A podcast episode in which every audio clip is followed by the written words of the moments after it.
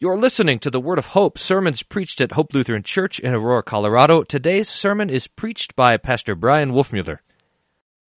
They were terrified.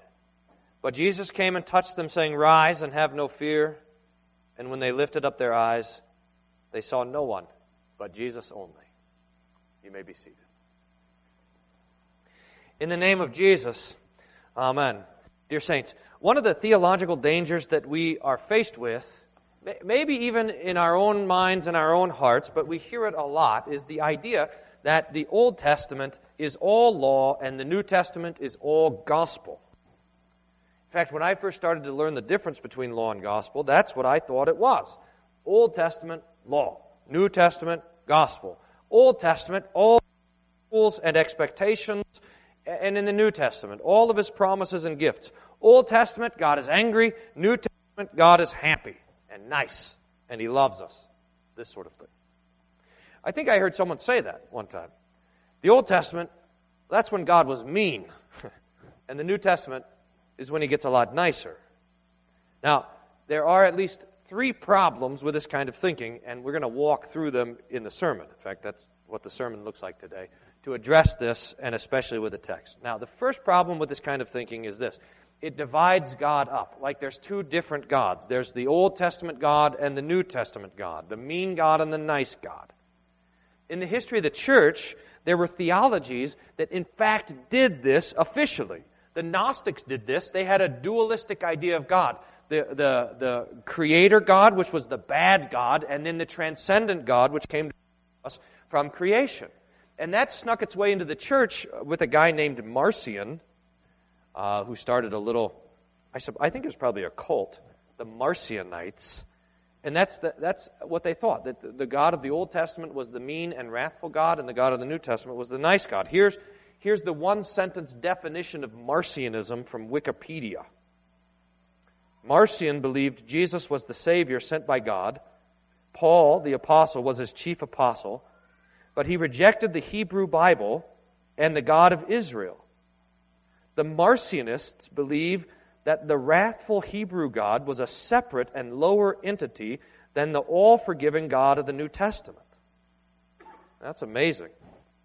And I think not only is it amazing that there was such a confusion of theology in the, in the Marcionites, but that, but that there are a lot of people that I think that could be the definition of their theology today.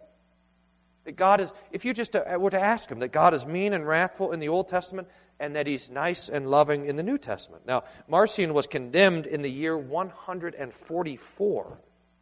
But it's interesting to note that when the Lutherans started to talk about the distinction between law and gospel in the Reformation, that the Roman Catholic Church accused the Lutherans of being Marcionite, of rejecting the God of the Old Testament, or of dividing God up into the mean God and the new God. Now, this is certainly not true. We believe with all Christians that there is one God, Father, Son, and Holy Spirit, three persons eternal and united in the Godhead.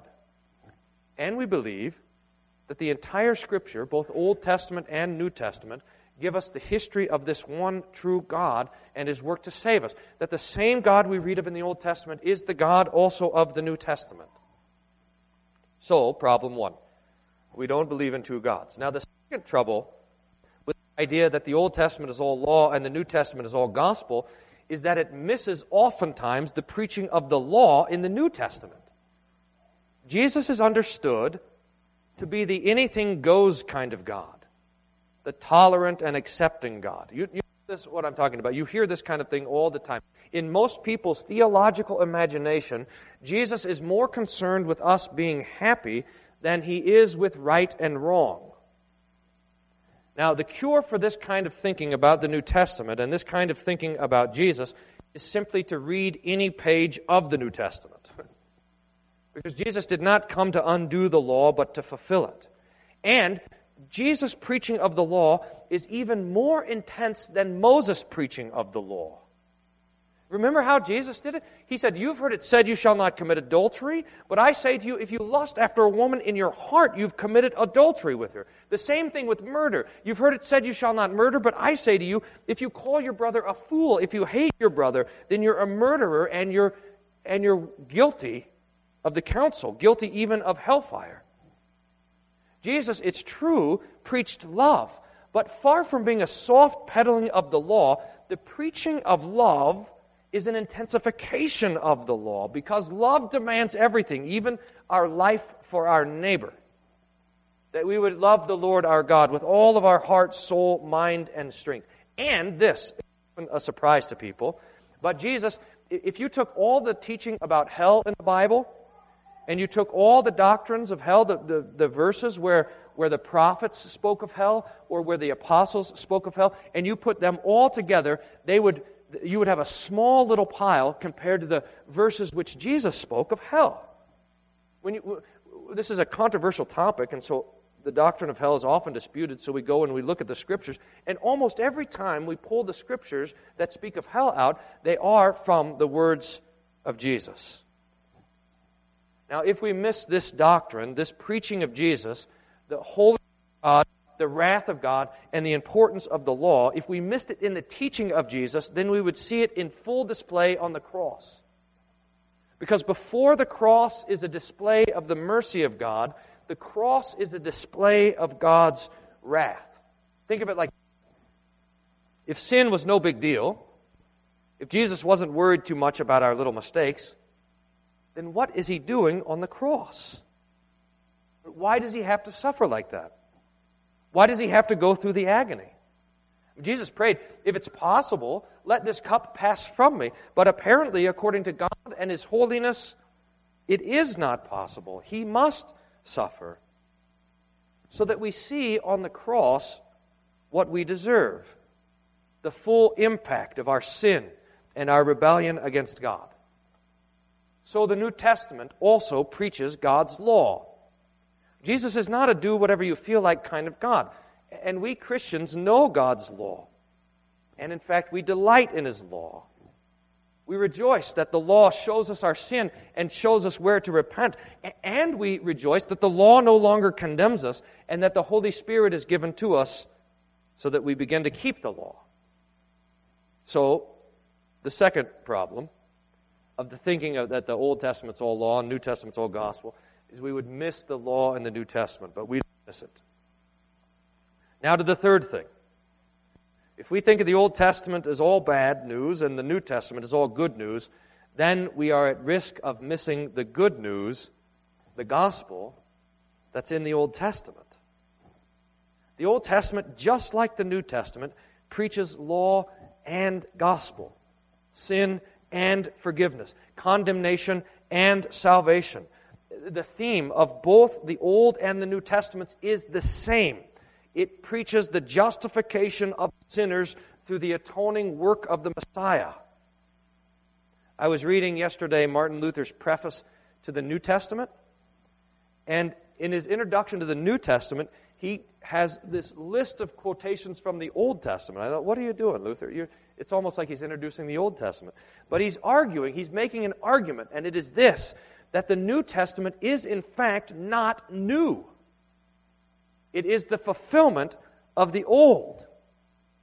From the very beginning, from the Garden of Eden, the Lord promised that the seed of the woman would trample the head of the devil. And that promise went to Abraham and to Isaac and to Jacob and to Judah and to David. The Lord promised that the Messiah would be born of a virgin, that he would be born in Bethlehem, that he would go to Egypt, that he would live in Nazareth, that he would perform miracles, that he would heal the sick and raise the dead, that he would ride into Jerusalem on a donkey, he would be rejected by the people, hung from a tree, pierced, but none of his bones would be broken. That he would be laid in a new tomb, that he would rise on the third day, that he would ascend into heaven to sit on God's throne, David throne and that he would rule his heavenly kingdom with grace and mercy. All of these things are promised to us in the preaching of the prophets, and they are fulfilled in Christ. And not only did the prophets of the Old Testament preach all of these things about the Messiah, the Lord arranged all of the stuff in the Old Covenant in such a way that the Messiah would be preached every single day. The covenant of circumcision reminded the people that the promise of the gospel was in the seed of Abraham. Especially in the priesthood and in the sacrifices, the Lord was reminding the people that the Lord would accept the death of another in their place. Now, it seems to me like I, I've preached on this a lot of times lately, and you guys have to, especially now that I'm getting older, you have to warn me if I'm repeating myself, right? But we want to pin this thing down in our minds that when an Israelite would bring the sacrifice into the temple, the lamb or the goat or the bull, and would bring it to be sacrificed on the altar, and would see that, that lamb that didn't do anything wrong, would see that lamb burning and the smoke of that lamb going up to heaven, know that God is accepting the death of another in my place. The lamb didn't do anything wrong. I'm the sinner and it should be me suffering from God's wrath, and yet the Lord in His mercy accepts the death of another. Now, all of this, the tabernacle and the priesthood and circumcision and all of the ceremonial law of the Old Testament, especially the Passover and the Day of Atonement, but all of it, was in one way or another preaching Christ. So the promises preached Christ, the worship preached Christ, but there's even more in the Old Testament most simply, we see Jesus showing up in the history of the Old Testament. Now, Jesus was not yet named Jesus, so we speak of him in this way as the Son of God or the second person of the Holy Trinity. But, this, but the Son of God was there when God created the world. When God said, Let there be light, that was the Word of God. Jesus, before he was named Jesus, there. In the beginning was the Word, says John, creating, moving. All things came to be through him. And the Gospel of John tells us even more. This is John chapter 1, verse 18. Now listen carefully to what John says in this verse. This is a great mystery, but it's really quite wonderful. John says, No one has seen God at any time. Now think about that. No one has seen God at any time. He continues The only begotten Son of God, who is in the bosom of the Father, he has declared him. No one has seen God, but the Son has made him known. This means, according to John, that all of the times when people saw God in the Old Testament, they were seeing the Son of God. Jesus. So it was the Son of God who walked with, with Adam and Eve in the garden. It was the Son of God who visited Abraham and Sarah and said that she would be with child. It was the Son of God who was in the burning bush and spoke to Moses. The Son of God who stood before Joshua and sent him into the promised land. It was the Son who was in the pillar of fire by night and the cloud by day that led the people. And I think, and take this for what it's worth, I can't prove it, but I think that when we read in the prophets these kind of things, that the word of the Lord came to Isaiah, or the word of the Lord came to Amos, or the word of the Lord came to Micah, or whoever, and we don't have any more details about that particular thing, that we should think simply of Jesus standing in front of the prophet talking to them. The word of the Lord. He is the word of the Lord. He is the word of God. So that when we see God in the Old Testament, we see the Son of God. Now, there are a few exceptions to the rule. There are a few times in the Old Testament, just like there are a few times in the New Testament, three in the New Testament, that we do hear the voice of the Father and even see the Father in a vision, but every time that we hear God or see almost every time that the Son is there, and in fact that they're speaking to one another or about one another. So in the vision of Daniel, we see the Ancient of Days, but we see the Son of Man coming to the Ancient of Days. Or in Psalm 2, we hear the conversation between the Father and the Son. You are my Son, today I have begotten you. But it's Jesus who tells us this, and so forth. Now, what this means, and this I think is a change of thinking for most of us, is that when we hear God in the Old Testament, when we, when we read about the Lord or the Almighty, that our first thought is not of God the Father, but that these things refer to God the Son, our Lord Jesus Christ, before he was incarnate of the Virgin Mary. The Old Testament is about Jesus. Not only, you see, not only in the promises and not only in the preaching of the priesthood and the tabernacle, but simply that Jesus was there. This is, this is Him doing all of these things. Now, with all of this in mind, I want us to consider the text put before this morning of the of the Transfiguration. Jesus takes Peter, James, his brother John, up with him to the top of a high mountain, and there he is transfigured before them. The radiance of his divine nature shines through his flesh, his face, and even his clothes. And Moses and Elijah show up, and the cloud, and the voice of God the Father. Now, it's difficult to imagine more of the things of the Old Testament, the people and the themes, showing up together in one place.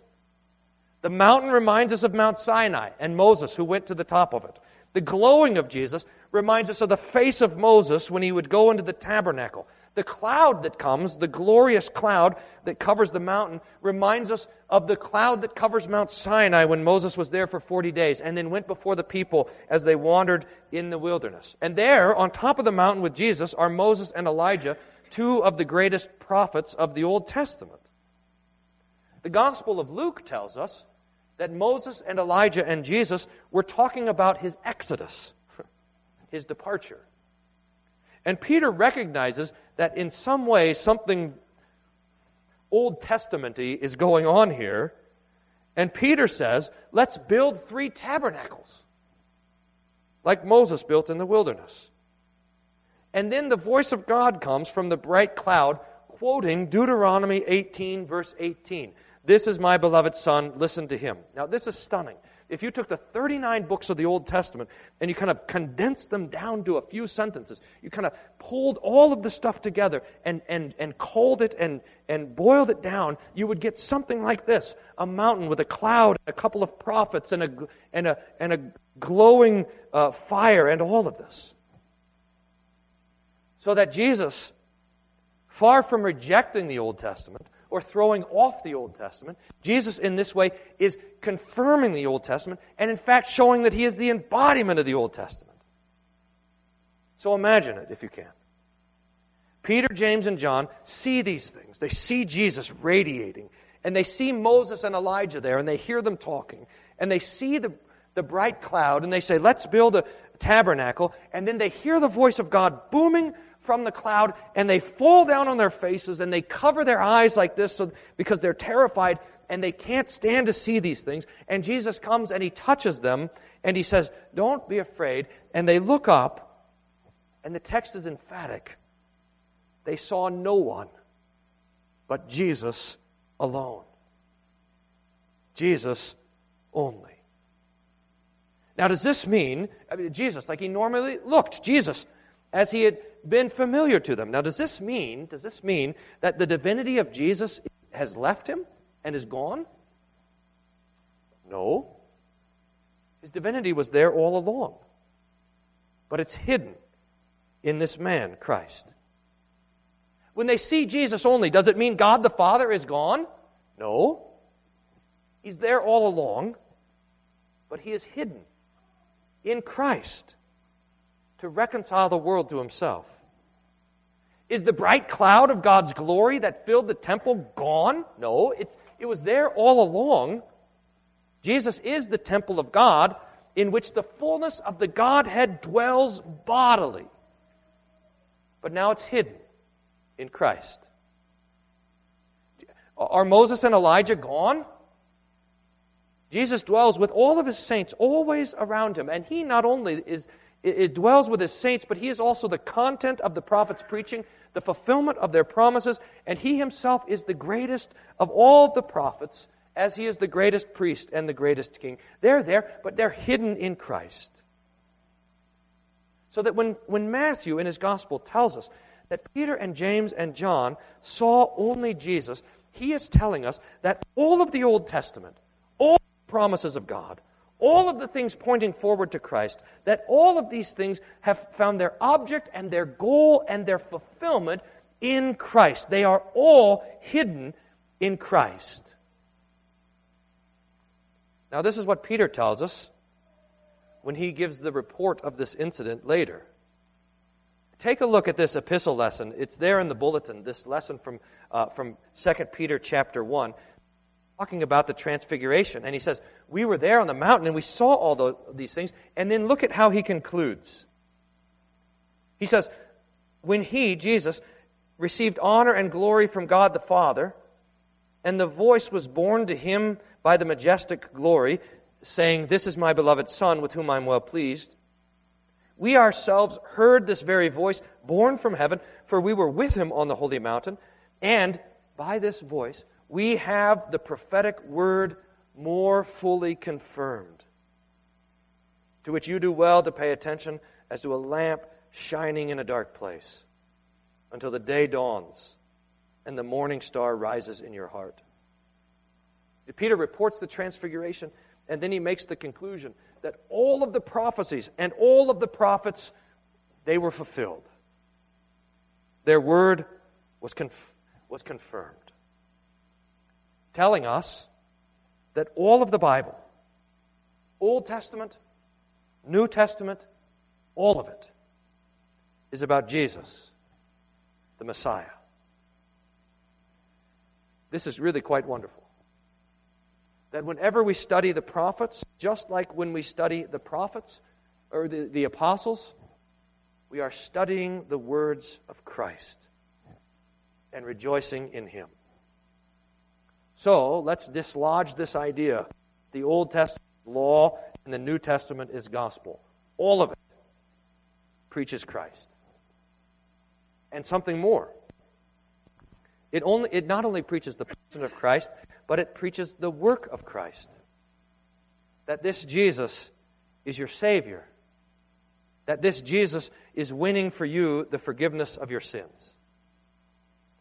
Let's hear one more passage. This is the preaching of St. Peter again. This is in Acts chapter 10 when he's preaching to Cornelius' house, and he concludes his sermon with these words To Jesus, all the prophets bear witness that everyone who believes in him receives forgiveness of sins through his name. So, from front to back, prophets and apostles, all the way through the Bible, we have a book about Jesus who loves you. Jesus, who died for you, so that you might have life and salvation and the forgiveness of sins in his name. We might, on the Sunday of the Transfiguration, be awed by the glory of Jesus but the good news is this that he hides his glory. And can you imagine if the radiance that he demonstrated on the Mount of Transfiguration, if, if, he, if he had that same radiance in the garden when they came to arrest him? Or if he had that same glory when he stood before Pilate? Or if he let his divinity unleashed like that when he hung on the cross? He hides his glory. Because it's not the light that shines from his flesh that saves you, but the blood that flows from his wounds. Jesus is true God in the flesh, and he is there so that he can suffer and die. So, dear saints, rejoice. You have seen the glory of God in the face of Jesus Christ.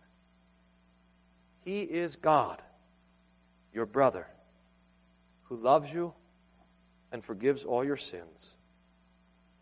To him be all the glory forever and ever. Amen.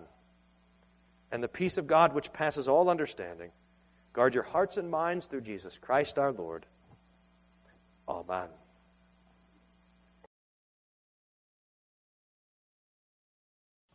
Thank you for listening to the Word of Hope. We hope your time with us was one of joy and peace in hearing the Lord's Word and kindness. If you have questions about anything you heard on today's broadcast, please don't hesitate to contact us at office at hope-aurora.org or call the office at 303-364-7416. For more information about our congregation, for locations, service time, and schedule, please visit our website at www.hope-aurora.org. Thank you for listening to the Word of Hope.